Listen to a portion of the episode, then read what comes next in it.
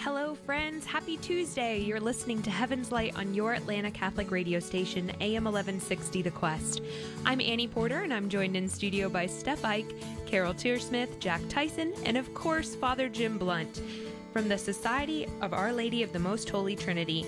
And today we're going to talk about living in the divine will. But first, we have to finish up with our Marian apparitions from last week.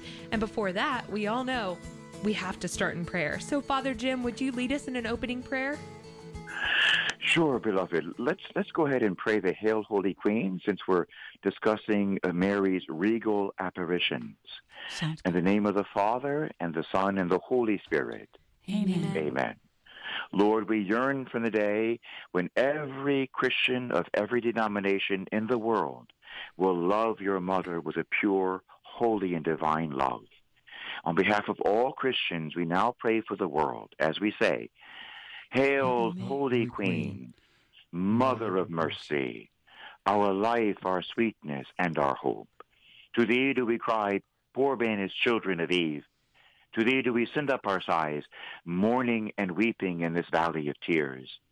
Turn then, most gracious advocate, thine eyes of mercy towards us, and after this, our exile, show unto us and show unto the human race the blessed fruit of thy womb, Jesus.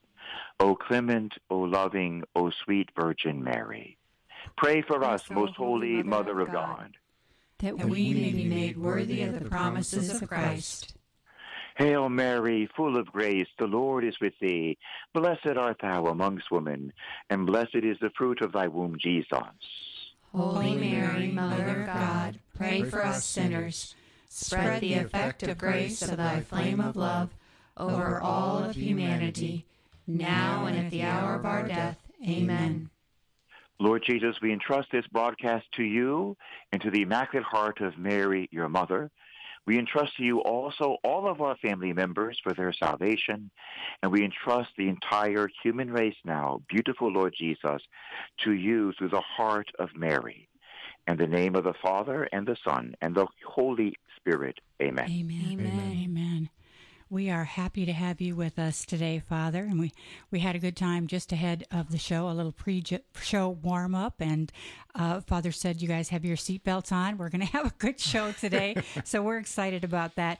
Today we're discussing Luisa Piccarreta, who is known as the little daughter of Divine Will. Some of you may know about her. Uh, many of us uh, listening today want to do God's will, but the discernment process to know God's will is sometimes difficult for us. So we're anxious to kind of dive down into that with Father today. But I've got a couple of of, of things first. Um, something uh, came to me as we were prepping for the show, and uh, Annie was uh, getting things set up uh, to reach Father. Uh, there's someone on our team that has been with us since the very first show in March, and she's kind of a silent angel. And Carol works with her the most, and her name is Tessie. She has has uh, been someone in the background who helps do so much for us for every single show. So we would just like to say thank you to her and uh, everyone who's listening right now. If you could just raise your eyes up to heaven and say thank you, God, for Tessie, because if you enjoy listening to Father Blunt and the team, um, she has a lot to do with that in the background. So thank you, Tessie. Thank you, Thank Tessie. you, Tessie. Thanks, Tessie. and just so your team knows, ladies and gentlemen, that Tessie is my beloved um, head secretary, my the head of my office in Georgia. I'm actually speaking from Philadelphia. But if it wasn't for Tessie, this could actually would not have happened. She's my, my head secretary and the uh, the saintly leader of my office team, and her beautiful sister Corazon is my little bookkeeper, and Corazon is extremely faithful as well.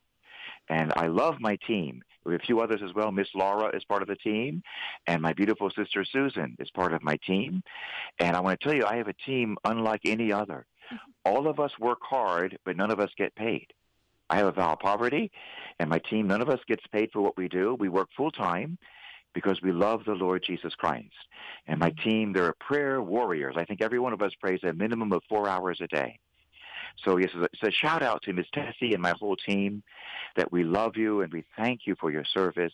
And may God one day bring you straight to heaven to perfect joy. May he keep you safe today. Amen. Amen. Thank you for that, Father. And I don't know if you recall, but uh, last week we were talking about, we ended the show talking about different apparitions, and you asked us all to uh, kind of go around the room and talk about which apparition, which Marian apparition is our favorite. And Annie and I went first, and Annie's favorite was La Salette, and mine was Medjugorje. And uh, I think Carol and Jack still uh, hadn't uh, shared theirs yet. So if we've got a, a, a few minutes, that's okay with you. We would love to share that today. So everybody gets a chance to share their favorite apparition today. Very good. That's kind of fun. Yeah. Well, thanks, Steph. I'll I'll I'll kick it off. And and Father, this one's going to be uh, familiar. You you talked a lot about it last week, and that's uh, and that's Fatima. And Okay. uh, you did you did mention that there's a you know a, a film out now, a movie out now, and I think everybody in the room has seen it and loved it. So for anybody out there listening today, if you if you haven't seen it, it's on Prime Video and probably other places where it can be rented. It's it's really awesome. You're you're just flat out going to love it. And um, and actually that that brings back a a, a memory. And uh, the reason I selected Fatima was it was the first apparition that was taught to me by my mother. And I remember we watched, I think it was the movie that came out in 1952 or 53, somewhere in there. And, um, and she sort of told us the, uh, the story as little kids. And it, what it led into was her teaching us how to pray the rosary. So, so that's how, to, how it all sort of started. And then if you fast forward uh, several decades, um, uh, my wife went through RCIA in two, uh, 2008. And when she discovered the story of Fatima, it has made an enormous change in her life. So that's why Fatima is so, uh, so special to me. Yes, that's a, a very beautiful and, of course, a deep attachment you would have that that the love of your life, your beautiful wife, that she is is moved and deepened in her faith walk because of Our Lady of Fatima. So I can see how it would be invaluable to you, Jack. Well, I- I also love uh, this particular apparition of Our Lady of Fatima, and we discussed it last week. But there's a couple of things I think we should share with our, our beautiful listeners. Uh, the first is um, if they get onto the computer, and you know, we have to be very careful with the computer nowadays. That's for sure, because it's become it has become an instrument of manipulation and even of even of impurity and of sinfulness. So be very careful with the media, very careful. But if you do get on the internet, you can look up Our Lady of Fatima, because there are photographs available. How frequently do we see actual photographs of actual saints? And you can see real photographs of Jacinta and Francisco, two of the children from Fatima who are now canonized. And Lucia, who's now, I think, a servant of God on her way to becoming, we believe, canonized, the older cousin. But there's also photographs of the miracle of the, appar- the apparition or the dancing of the sun there in October the 13th, 1917. There are photographs there because uh, newsmen came from all over Portugal to be there at the prophesied miracle. And to be to be um, accurate, many newsmen came there as atheists and agnostics in order to make fun of the Roman Catholic faith, to make fun of the church. And they themselves were absolutely flabbergasted and stunned and were converted to the Roman Catholic faith when they saw themselves the sun move out of the sky, turn different colors like blue and purple, dance in the sky, and then hurtle down to the ground as if the world was coming to an end. It was the most spectacular uh, public miracle in the history of the world, the most spectacular one. A direct fruit, of course, of the death and resurrection of Jesus Christ, which is all powerful, and the prayers of his Holy Mother. So there are photographs available on the internet of the miracle of the sun, and that you see the whole crowd there kneeling down in prayer, and then in awe, and then in fear.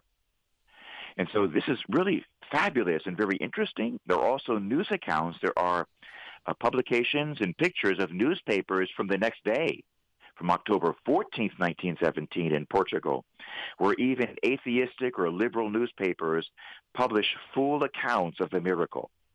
It absolutely stunned, you might say, all of Portugal, which remains Catholic to this day. So to be aware of that is tremendous amount of historical evidence around Fatima. Tremendous. It's, it's irrefutable. And I thought, Jack, I should mention this too. probably the team knows this, but why did Our Lady appear at Our Lady of Fatima? Who is Fatima or Fatima in world history? Team, do you happen to know who that is in world history? Who is who is the lady called Fatima? Is it Our Lady or name for a name for Our Lady? No, is it a queen that was named for Our Lady? Or Very good. Well, it's a princess, so to speak. Fatima, believe it or not, and it might be, make sure now you're ready for this. Fatima was the daughter of the Prophet Muhammad, the founder of the Islamic faith. Wow. Mm. that was his actual daughter. And uh, she was considered a princess, and she was greatly loved by Muhammad and greatly loved to this day by the Islamic people. And it's one reason, another reason why they love the Virgin Mary so much. The Muslims love Our Lady. And Bishop Fulton J. Sheen, and let me put it this way, is venerable Bishop Fulton J. Sheen, whose all of his writings have been scrutinized by the church and approved. So the door is open for his beatification and his canonization. Bishop Fulton J. Sheen said that one day, through Our Lady of Fatima, the entire Muslim world will be converted to the Roman Catholic faith. Wow. That's a prophecy from a saint. He's not the only one, by the way. Several canonized saints have said this. But what's so fascinating is that when the Lord decided to send his most holy mother down to the earth in 1917, because you see, World War One had started and it was it was devastating for the world. We were plunging into hopelessness, really because of our sinfulness. And the Lord sent his spotless mother of all the countries in the world team, he picked one of the smallest nations on the face of the earth, Portugal. One of the smallest nations in the entire world to this day. But that wasn't enough. He didn't send Mama to Lisbon. He could have sent her to uh, one of the few big cities there in Portugal, like Lisbon, Portugal. No, no, no, no. He did not send Mama to one of the big cities or the capital of Portugal. He sent Mama into the middle of nowhere. So in the smallest country, one of the smallest countries in the world, he sends her to one of the smallest cities in the world. But no, they're not even cities. They're not even towns. They are villages. And there are five villages in that area, five little villages in the middle of nowhere, not cities, not towns, little tiny, you might call them hamlets. And the Lord sent his mama to the smallest country, to the smallest hamlet, the smallest little village in the smallest country. There's five, and he chose one, and the name of that little tiny hamlet that he chose is Fatima. Hmm. Now, let me ask you do you think God made a boo boo? he probably named it Fatima before everything happened, right? Knew that's what was going to happen. So. Oh yeah. Exactly. I mean, un- unbelievable. It's just simply incredible that God would send His Holy Mother, who's loved by the Muslim people, to a little hamlet in the middle of nowhere in one of the smallest countries in the world. I mean, maybe the angel dropped her in the wrong place. Maybe she's supposed to appear at the next little hamlet over. No, no. She appeared in Fatima. And we call her Our Lady of Fatima. And it was Our Lady of Muhammad's daughter. Hmm. Isn't that something? Now, this is fascinating. And just to share that with your beloved listeners, that in the end, beloved, in the end, there will be one faith. There will be one church, one religion, and one faith on the earth. Not because of us, because we are nothing. We all are nothing. It's because of Jesus Christ because he alone deserves our honor, our worship, our glory, and our praise. Because his blood alone, his blood alone can forgive us of our sins. And because Jesus Christ is the one name, the one name, the only name given to the entire human race by which we can be saved. Amen? Amen. It's simply true. And so that will be publicly known very, very soon. And what a joy. What a joy. See, I love my brothers, my Muslim brothers and sisters. If you love your Muslim friends, then you would desire for them only what is best. And there's nothing more pure, more beautiful, more powerful, and more salvific than knowing the name of Jesus Christ and receiving his Holy Spirit beginning at baptism. And so we pray that one day soon, this prophecy, one day soon, will be fulfilled that the entire Muslim world and all the other religions will have the surpassing joy of knowing and loving Jesus Christ. Amen. Amen. Amen. Alleluia. Hallelujah. Hallelujah. I think Mary was referring to this team when she said, what, in the end, she said, my immaculate heart will triumph, she said, not coexist, triumph. My immaculate heart, in which Jesus Christ reigns supreme, will triumph in an era of peace, not man's peace, my son's peace. An era of divine peace will come upon the human race. Alleluia. Hallelujah. Hallelujah. Oh, Father, this is just so powerful. All these apparitions, and we get a better understanding of our Blessed Mother and, and just the depth of uh, of her love for us by appearing in so many different places in so many different ways. But my favorite uh, apparition, again, like Jack's, sort of uh, dates back to uh, probably when I was in elementary school.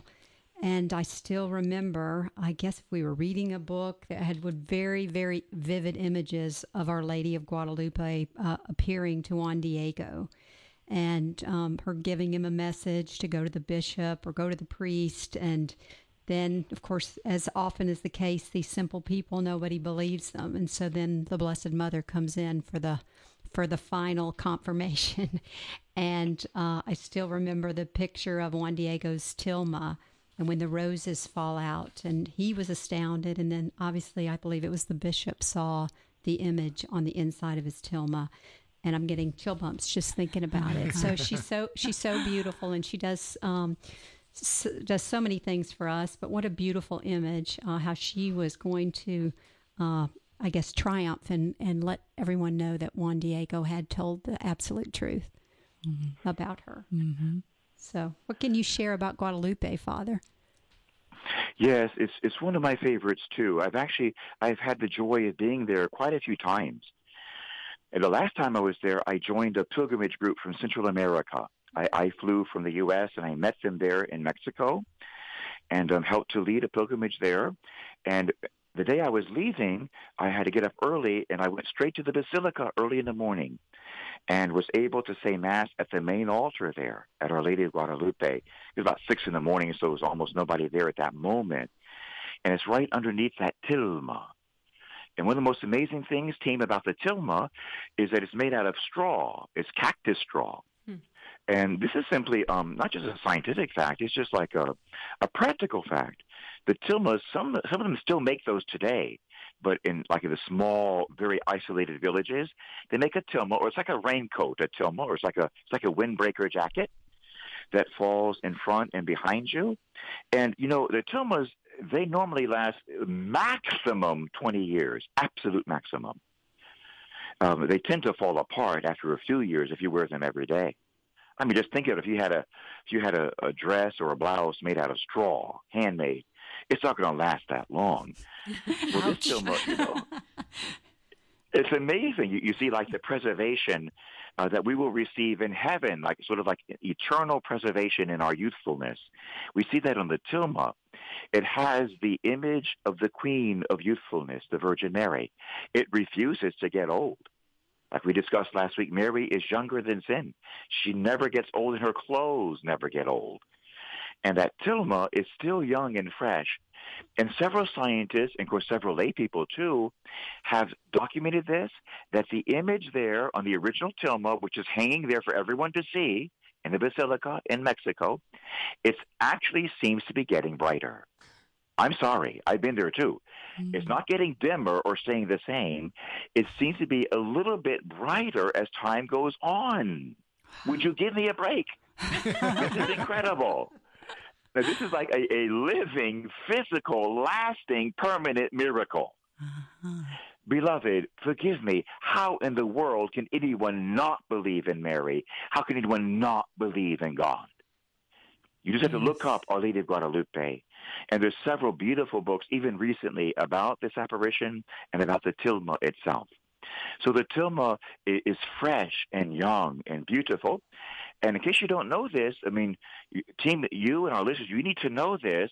And this is why no one, you can't study Guadalupe and not believe in God. For instance, the painting on the tilma, It's not composed of any pigment or paint or any substance known to the human race. Hmm. We don't know what it's made of. Scientists with PhDs have no idea how that image is on the tilma. It's not paint. It's not pigment. It's nothing known to science. Amen? Amen. Amen. Now, this is true. This is, a, this is a, a whole bevy of scientists. They have studied this. They're the ones who are telling us this. But here's something more. Make sure you have your seatbelts on right now. the the image there on the tilma, as they study it with, with these new electron microscopes, so they can blow it up like a thousand or ten thousand times. The image is not attached to the straw. It's actually floating above the cactus straw, about one millionth of a millimeter. It does not touch the straw itself. The image, according to the PhDs, is floating. It's not touching. It's floating microscopically over the tilma. Really? Amazing. Whoa. Now, this is from we scientists. didn't know this that. is not from, you know what I mean, like homeless people or people who are uneducated who we also love. This is from men who, and women who make their money with their PhDs. Hmm. So we need to be aware of this, and even more, throughout the whole image are amazing messages and scientific phenomena. For instance, in Mary's eyes, that one of my one of my neighbors years ago, when I was a teenager, her uncle was the scientist who examined the eyes of the tilma. And he, he blew them up in size, again with the electron uh, microscope.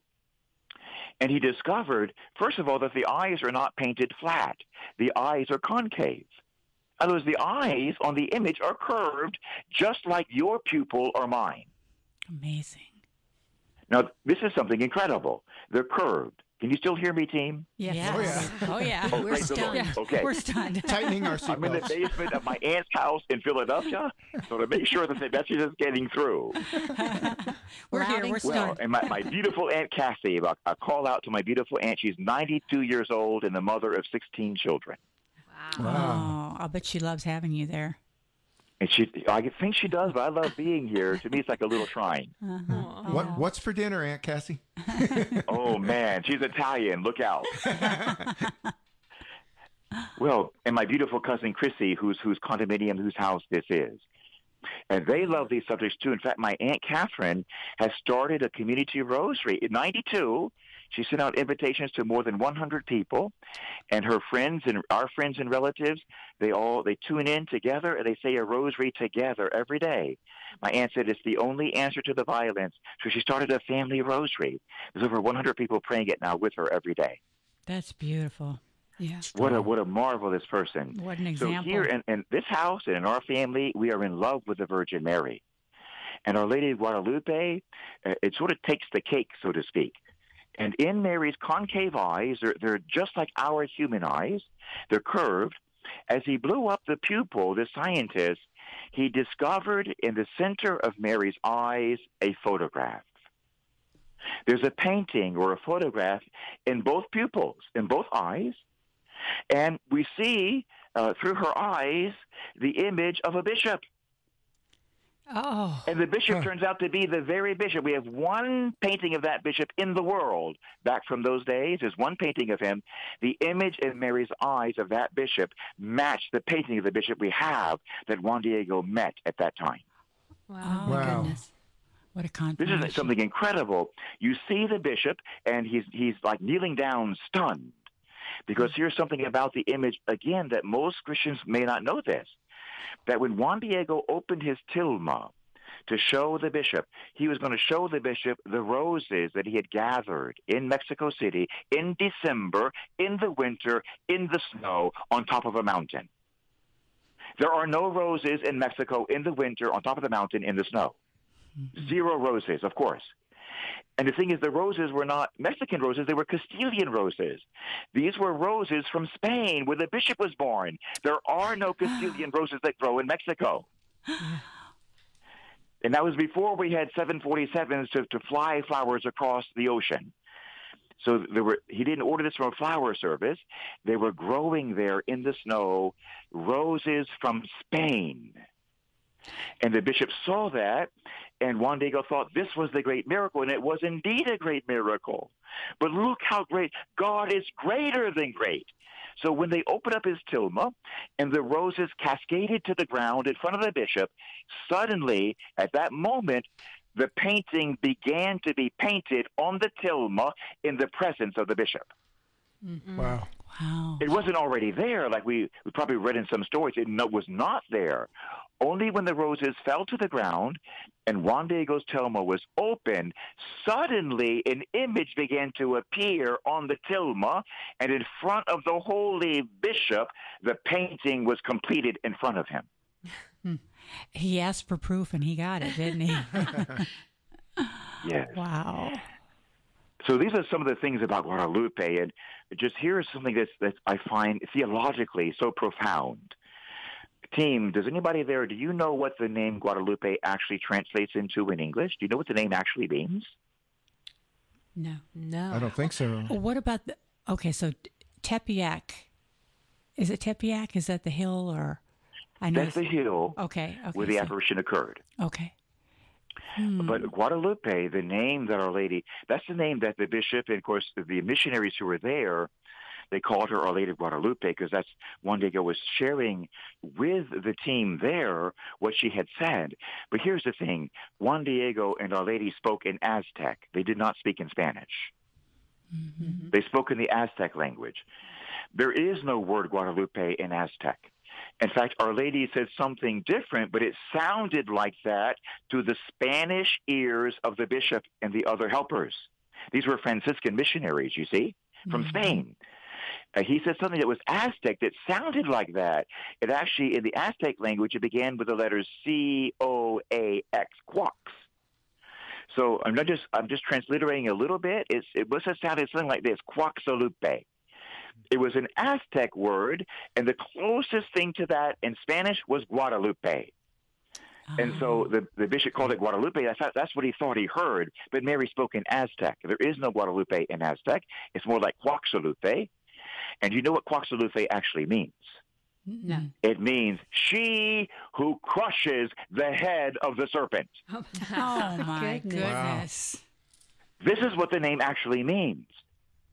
Perhaps the greatest physical miracle in the history of the world. Our Lady of Guadalupe, and her the name given to her by the Holy Spirit, she who crushes the head of the serpent, and that is a biblical verse. That's Genesis three fifteen and 16. That's straight from the Word of God. This is the woman, the Virgin Mary, who, through her Son, Jesus Christ, will definitively crush the head of the serpent in each of our lives and in the entire world soon. Her victory is coming soon, and that's why her image is getting brighter. Oh, that's beautiful, Amen. Father. Yeah. Wow. Oh. Wow. How carefully that was planned. I mean, so detailed. Yeah. Well, guys, God is truly great. that is amen. Amen. it's time for a quick break, but you're listening to Heaven's Light on your Atlanta Catholic radio station. Stay tuned. AM 1160 The Quest is listening to you too. One listener shared. Every time I get in my car, I turn on the Quest, and it seems to always address whatever is on my heart that day. God is really speaking to me through this station. Thank you so much for bringing a message of truth and hope into my life and to so many others across Atlanta. If you're enjoying the station, please consider supporting us with a donation. Go online to thequestatlanta.com. Please join us in a parent's prayer to Saint Monica. Saint Monica, patron of Christian mothers, we entrust to your protection the children whose names you can read in our hearts. Pray for them that they may be granted strength to combat weakness, give them victory over temptations, guidance to resolve their doubts, and success in all their undertakings. May they enjoy health of mind and body, see beauty and worth in all created things, and serve the Lord with firm faith, joyful hope, and enduring love. Amen.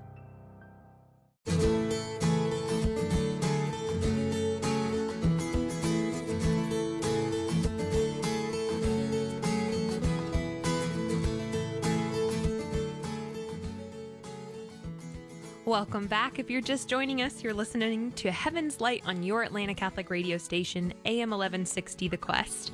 I'm Annie Porter, and I'm joined in studio by Steph Ike, Carol Tearsmith, and Jack Tyson.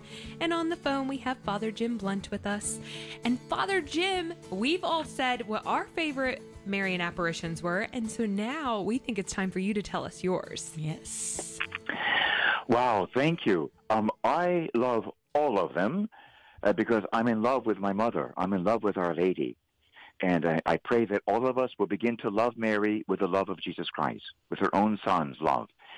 But to answer your question, that because it's really hard for me because I love all of them, but there's one in particular that always reverberates when I pray about it, when I look at it, when I think about it. And I had the chance to go there in person, finally, with my good brother, Father Anthony, just last year. And her name is Knock, Our Lady of Knock Oh, in. Ireland. Oh my gosh! Talk about knock knock. Who's there? God. Who's there? That's a knock knock from heaven. Yes, Our Lady of Knock. And for the first time, I've had a chance to go there in person, there to Italy, to Ireland with my brother. It was an extraordinary experience to be there. But those are apparitions back in about the, in the 1800s as well, in the later 1800s, around 1870, if I remember correctly, approximately. And Our Lady um, appeared, listen, not just to one person, Mary and St. Joseph and St. John the Evangelist appear to an entire city. Oh, Wow. Knock is a, is a city or a village there in Ireland. And this is one of the most extraordinary apparitions. They're all extraordinary, but then it's, it's about the creme de la creme. There are some that are just so far beyond. Mary and St. Joseph and St. John the Evangelist and the Lord Jesus Christ in the form of a lamb, the Lamb of God, standing on, an, on a Catholic altar. The four of these appeared to the village of Knock back in Ireland in the late 1800s.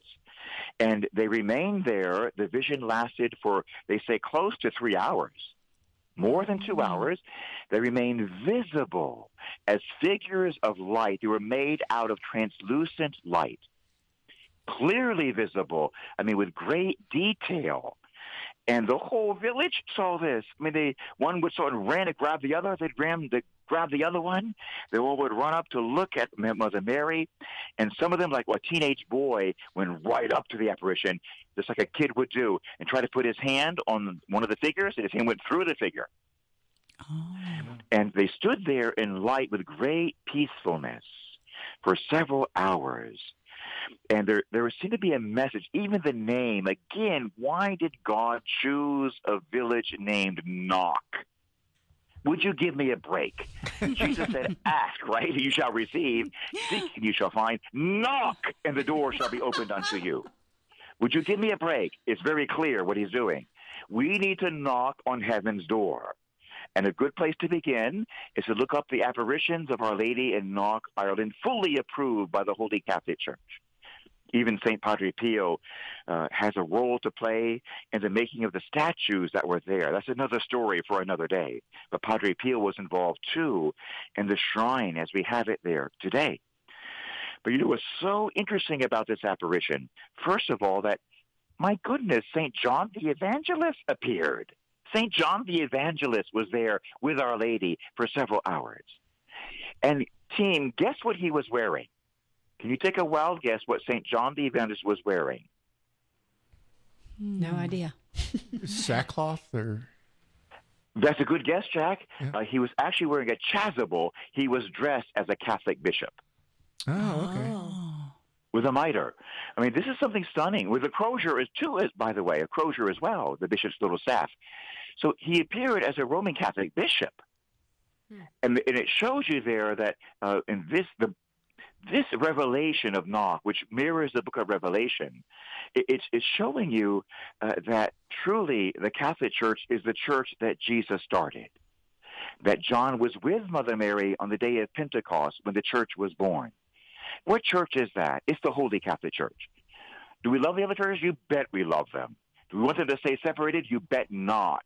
We want all the churches to come together as one glorious church in the kingdom of the divine will, circled around the Eucharist, even Baptists, worshiping God with their full glory and joy with all their hearts together as one church. Amen? Amen. Amen. That's what we long for, but only God can do it, and God will do it. All of us united as one church and one shepherd. That's what God has prophesied. So there is Our Lady with John the Evangelist dressed as a Catholic bishop. And here's what's so interesting. He has in his one of his hands the Bible. He has an open Bible in his hand. So what does that tell you? We Catholics, we better get back to the Bible. We should be Bible Christians too. It's our book. And I thank God that the Protestants ran with it. You see, we dropped it. They picked it up. When, when we drop something, God will give that gift to other churches. We drop the gifts of the Holy Spirit, the charismatic gifts. What did God do? He raised up the Pentecostals. And they're using the Catholic gifts of the Holy Spirit because we refuse to. Amen? Amen. Amen. Now, it's very interesting, but this is how God works. He, he said in sacred scripture, his gifts will not return to heaven unfulfilled. When he sends a gift, it must be used. If you don't use it, he'll give it to somebody else. Our Lady even said that at the miraculous medal apparitions to Catherine Labouré. And so here uh, we see this Catholic bishop, this apostle, St. John the Evangelist, who was the great lover of Mary. Mary lived in his house and went to Mass with St. John daily. There is St. John with her, dressed in his bishop's robes, with a Bible in his hand and the Bible is opened, and his other hand is, is up in the air, and it's like he's preaching. There's no question. He's, he's in a position of preaching the gospel straight from the Bible, not from social studies. He's not preaching psychology. He's preaching the Word of God inspired and revealed in the Bible. Amen? Amen. Amen.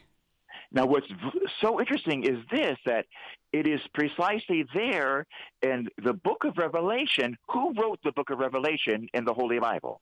St. John. St. John. That's the saint who's there. And my guess is maybe the Bible is open to the book of Revelation.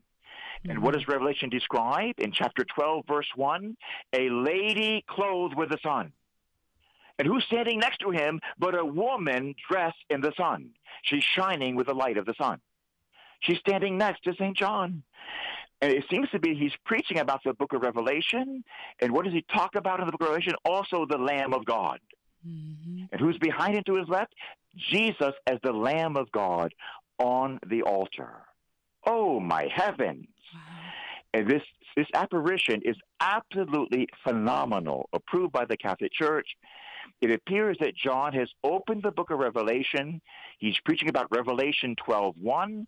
Behind him is Jesus, the Lamb of God, as if to tell the world, knock, knock, are you listening? The book of Revelation has opened. Mm. And that's what it seems to be saying. Church, be ready. Church, we need to awaken. The book of Revelation has opened. It has begun. And I'll tell you one more beautiful thing is to the right of the Holy Virgin Mother of God stands St. Joseph. Mm-hmm. And now, why I find this so intriguing is this, because St. Teresa of Avila and many other saints said this, that in the final days, St. Joseph will finally arise to his proper place of respect in the Holy Catholic Church in the final days. Well, the rest of the revelation appears to be the, the book of the rest of the apparition appears to be the book of Revelation, which you know details, if not the final days, the final ages of the church. So there we see Mary and John and the Lamb of God. But then there's this fourth saint there, Joseph, who has a role to play in the final age of the church. And there he's there with this description and this miraculous apparition of the book of the Apocalypse. There is Joseph, the saint who's meant to arise in the final days. Mamma mia. Mm. Boy. This is an amazing apparition. It's stunningly beautiful, and it's it's very very in itself. They're they're quiet. Joseph, Mary, and Saint John and the Lamb. They never spoke a word to any of the townspeople. They were completely quiet. And by the way, this occurred on the gable of the church, of the village church. It's like right outside the church is where this occurred. And what's not well known is that the Monsignor the um, pastor of that church in Knock is known to have been a saint, a saintly priest. And he had just finished that night right before the apparition started, he had done a novena of 100 masses in a row. 100 days in a row, he offered 100 masses, the Lamb of God on the altar, 100 masses in a row for all the holy souls in purgatory because that was the time of the Irish famine and millions of Irishmen died of starvation in the potato famine that was, by the way, planned and manipulated by another country. So he offered 100 masses in a row. The night the, his novena ended, Mary and St. John St. Joseph and the Lamb of God himself appeared outside the church on the other side of the wall where the altar of the Mass was located. Wow. This is Our Lady of Knock. We don't know a whole lot about it in this country, but it seems to be a wake up call. It's a knock knock to the universal church that the book of Revelation has opened, and don't, don't you dare be afraid. It's St. John himself who said, Do not live in fear, little flock. We are living in a unique age of the church. It's stunningly beautiful. And what is this age? It's the age of the impending victory. There is a victory coming to the human race. And it more or less, you might say, is being prophesied here more than 100, more than 150 years ago.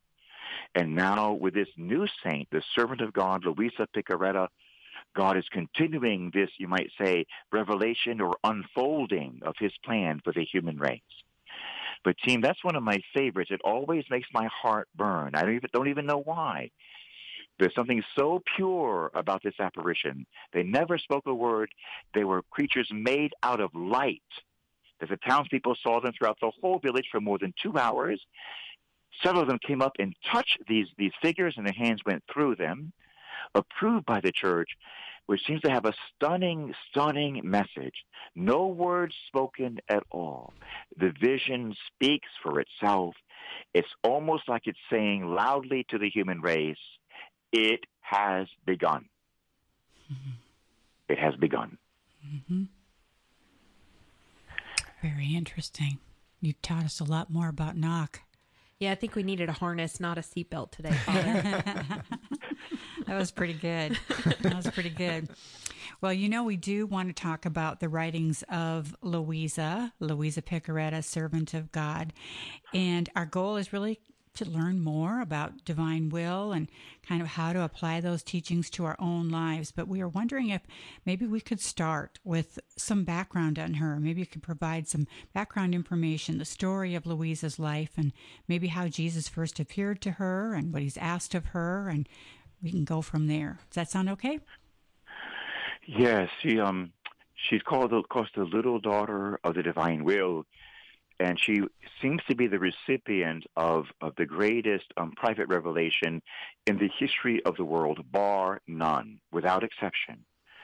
The theologians who have studied her writings uh, say categorically it's the highest mystical theology in the 2,000 year history of the Catholic Church. And our listeners want to know that all 36 volumes of the book, it's called the Book of Heaven. Who titled it? The Lord Jesus Christ titled the book. He told Luisa, you are to call this the Book of Heaven. And it has received the imprimatur. Not only from the local bishop, and that's where, what the church looks for first, is the local bishop there in Corato, Italy.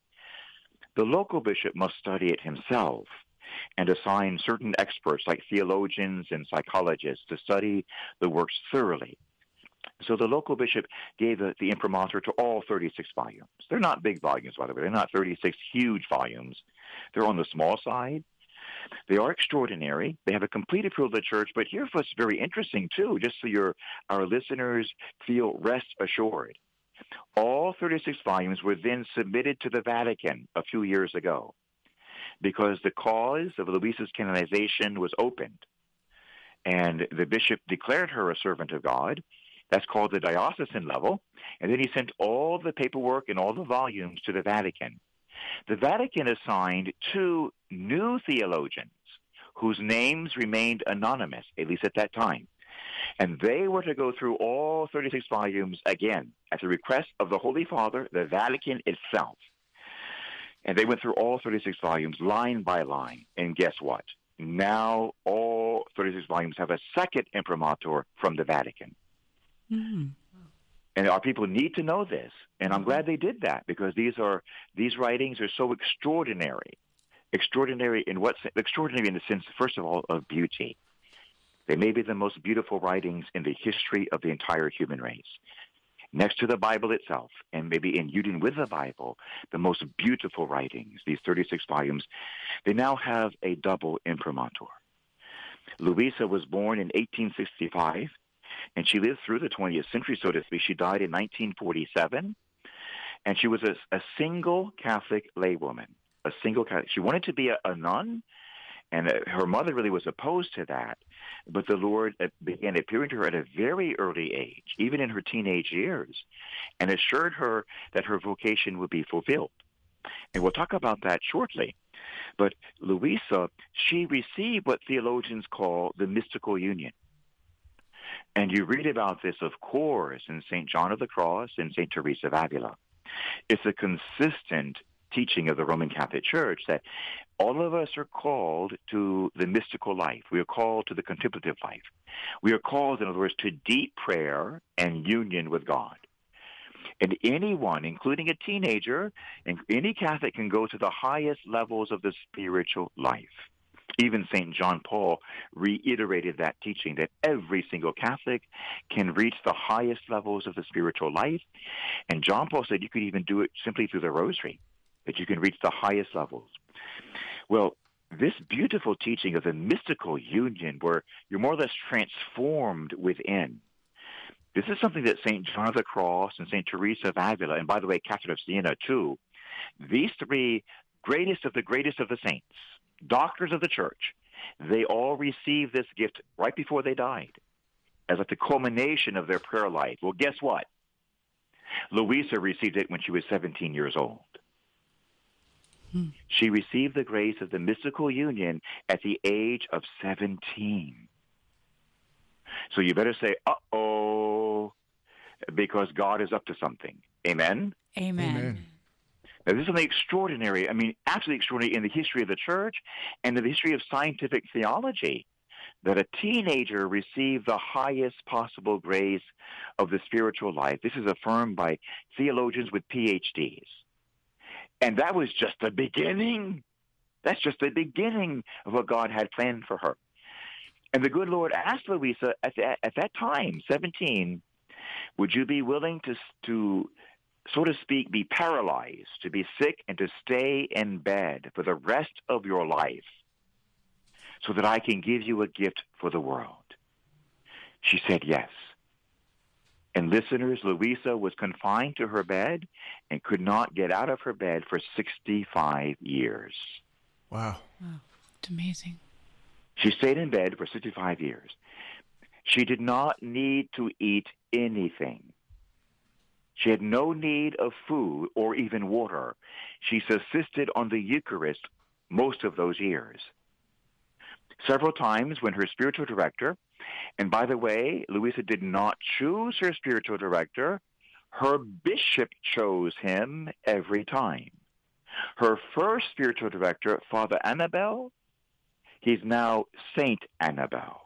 Her first spiritual director, a Roman Catholic priest in Corato, Italy, chosen only by the bishop, was canonized by St. John Paul the Great.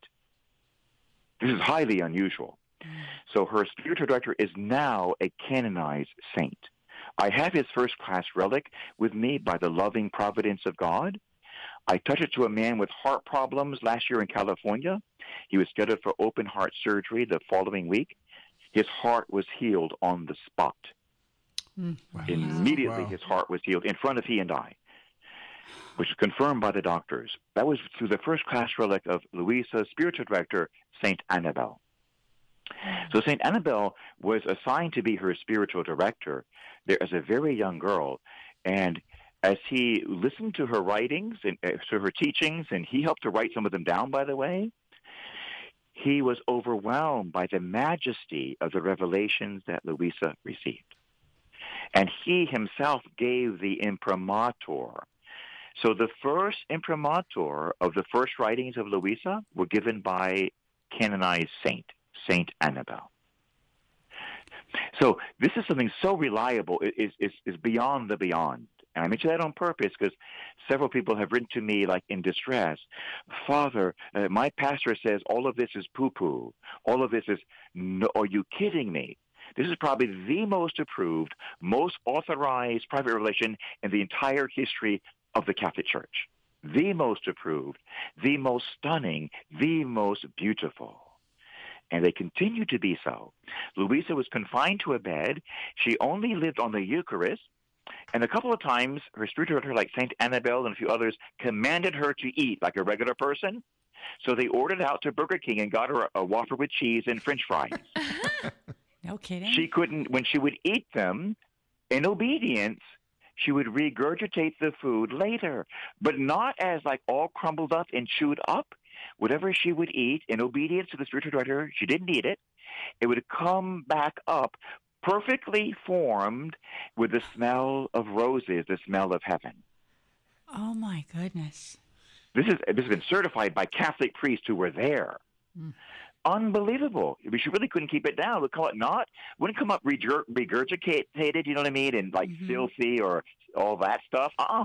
It came back perfectly constituted and smelling like heaven. The room would smell like roses from heaven when someone would hold that little piece of pure, clean, pristine food in their hands. Now, oh. beloved, this is something phenomenal. More than that, she couldn't get out of bed, but she lived on the Eucharist. You know what that means? A Catholic priest was assigned to say Mass in her bedroom every day for decades. Mm-hmm. This is the only time, honestly, the only time in the history of the Roman Catholic Church that has been allowed that a mass could be said in someone's bedroom for years and years on end. Guess who gave the first permission? Who? His name is Saint Pope Pius X. Hmm. Oh. The miracle working pontiff. He gave permission. Saint Pope Pius X gave permission for Mass to be said in the bedroom of Luisa every day, year round. Hmm. And what? guess who confirmed that? Who had to extend the permission later? Uh, Pope JP. Leo the Thirteenth. Oh. So you see, our listeners have to know these things. We have to know them uh, because all kinds of you know controversy or gossip and and I would say maybe the enemy himself stirs up things against the holy ones. Mm-hmm. My friends, this was a holy woman, to put it most mildly. I pray for the day when she is canonized. She had the permission of two Roman pontiffs. She received the Lord in the Eucharist from Mass in her bedroom. I forget, like 40 years. I forget exactly how many years it was in a row. This has never happened before in the entire history of the church, ever before, to know what kind of person this was. And you know, people would go to Italy not to see her because they didn't know too much about her, except if you lived in that area. The bishop knew about her. So to go to see Padre Pio. And Padre Pio, Saint Padre Pio, would say to people, Why are you coming to see me? You have a greater saint in your own hometown. Are you out of your mind? That's what Padre Pio would say to people. You come to see me, and you're from there? He said, Give me a break, but he said it in Italian. and he would send them back to see Luisa. Now, how's that, you see, for a saintly affirmation of the holiness of this incredible woman of God? So this is Luisa Piccarreta. She's now a servant of God, declared by the Vatican. And by the way, there's a book published by the Vatican it's called Son of My Will, The Son of My Will. It's a beautiful book. It's one of the few times, again, in the history of the printing press and the history of the church, that the Vatican herself commissioned a book to be written about this new saint. Really? Hmm. This almost, I don't know if this ever happened before, maybe once or twice. The Vatican, you can find it. I actually found it. I was at the Vatican a couple of years ago. It had just come out. It was in the Vatican bookstore. It was there in the bookstore in the Vatican in St. Peter's Square. And so now it's being circulated around the world. There's an official English translation. And that I would recommend to every single one who's listening, including Protestants and anyone else who's, who's listening. This is very, very, very, very, very, very, very rare that the church herself would write a book about a new saint who's not even canonized yet. Wow. The Vatican authorized this, commissioned it, you might say ordered this. And so there's a beautiful book called Son of My Will. And maybe we can talk about that in a future show. It's not a very big book, but it's it's official and it's beautiful. Mm-hmm. So you can see from all of this that this is an absolutely stunning figure in the history of the church. And she's just getting known, and she doesn't want any attention at all. By the way, as far as we know, her body is incorrupt, almost certainly. And we'll probably find out for sure very soon. They go to re-examine her body. But what she's concerned about um, are the books that God gave her, living in the divine will. And beloved, here is the official title. We call the book because Jesus called it the Book of Heaven. Oh my gosh, I mean, even that, coming from the words of our Savior, is significant. The Book of Heaven? But here's the full title that our Savior, Jesus Christ, gave. By the way, this title, given the Savior, was given the imprimatur. This is in her writings, so this too was tested and approved by the Holy Roman Catholic Church. So here is the title that Jesus gave, the full title. If you actually buy the book, you can see this on the cover. It says, The Kingdom of the Fiat in the Midst of Creatures, the Book of Heaven, the recall of the creature into the order, to its place, and into the purpose for which he was created by God. That's the title? That's the title. Catchy. the title is almost bigger than the book. Andy. And let me say that again because it's so rich, it's so pithy. There's so much there. So again, the title that the Lord Jesus Christ dictated to his the servant of God, Luisa Piccarreta, the woman who lived on the Eucharist, I think longer than any other saint in the history of the world, longer than any other saint. Here's the title that he gave her. The kingdom of the fiat in the midst of creatures. Now, theotokos means, that's Mary's word, fiat, that it be done unto me according to thy word. So this is the mysterious book given to the church by heaven to teach all of the people of the world how to live and do the will of God. Oh, we'll get more to that shortly. It's something stunning. God's going to help you. You don't do it yourself. You can't do it yourself. God's going to give us an incredible grace called living in the divine will, in which the will of God will be done through us and in us like a supernatural gift. The Lord told Luisa, this will be, this is the greatest gift of the Holy Spirit in world history, the greatest charism. We love tongues. We love prophecy. We love miracles. This is above all of those. This is the highest gift of the Holy Spirit living in the divine will. Well, again, here's the title The Kingdom of the Fiat in the midst of creatures. The Book of Heaven the recall of the creature into the order to its place and into the purpose for which he was created by God. Amen. Amen. Amen. Well, I mean, that title, isn't that amazing? It is amazing, It Father, is. but unfortunately we are out of time. So would you please close us in a prayer? I can't. I'm too excited. We need to sing for another hour. I'm starting to burn, and we're going to cut off right now. Oh my gosh. So we, we give thanks to God for Luisa Piccarreta, for Saint Pope Pius X, Saint Padre Pio, the saintly Pope Leo XIII, who gave full permission and authority to this amazing woman and these amazing works. We thank you, God. All is not lost. In fact, all will be found. All will be regained. The church will rise to its fullest splendor in the history of creation, and a new grace will come where the whole human race will love Jesus Christ, will receive the Catholic sacraments, will live on the Eucharist, will live in the divine will, and the whole world will love its Creator and do the will of God easily, perfectly, and beautifully. The world itself will be physically renewed. We thank you, Father God, far from forgetting us. You have in advance giving us the blueprint for the world and for the church, for the human race. Nothing but good is coming. And we consecrate ourselves now, O beautiful God, Father, Son, and Holy Spirit. We consecrate ourselves to your divine will through the prayers of Mary. May your kingdom come on earth and in Atlanta and throughout the world as it is done in heaven. May Almighty God bless you with these graces and more. In the name of the Father, the Son, and the Holy Spirit. Amen. Amen. Thank you. Thank you, Thank you, Father. And thank you, dear listeners. We'll be back next week at 2 o'clock on Tuesday.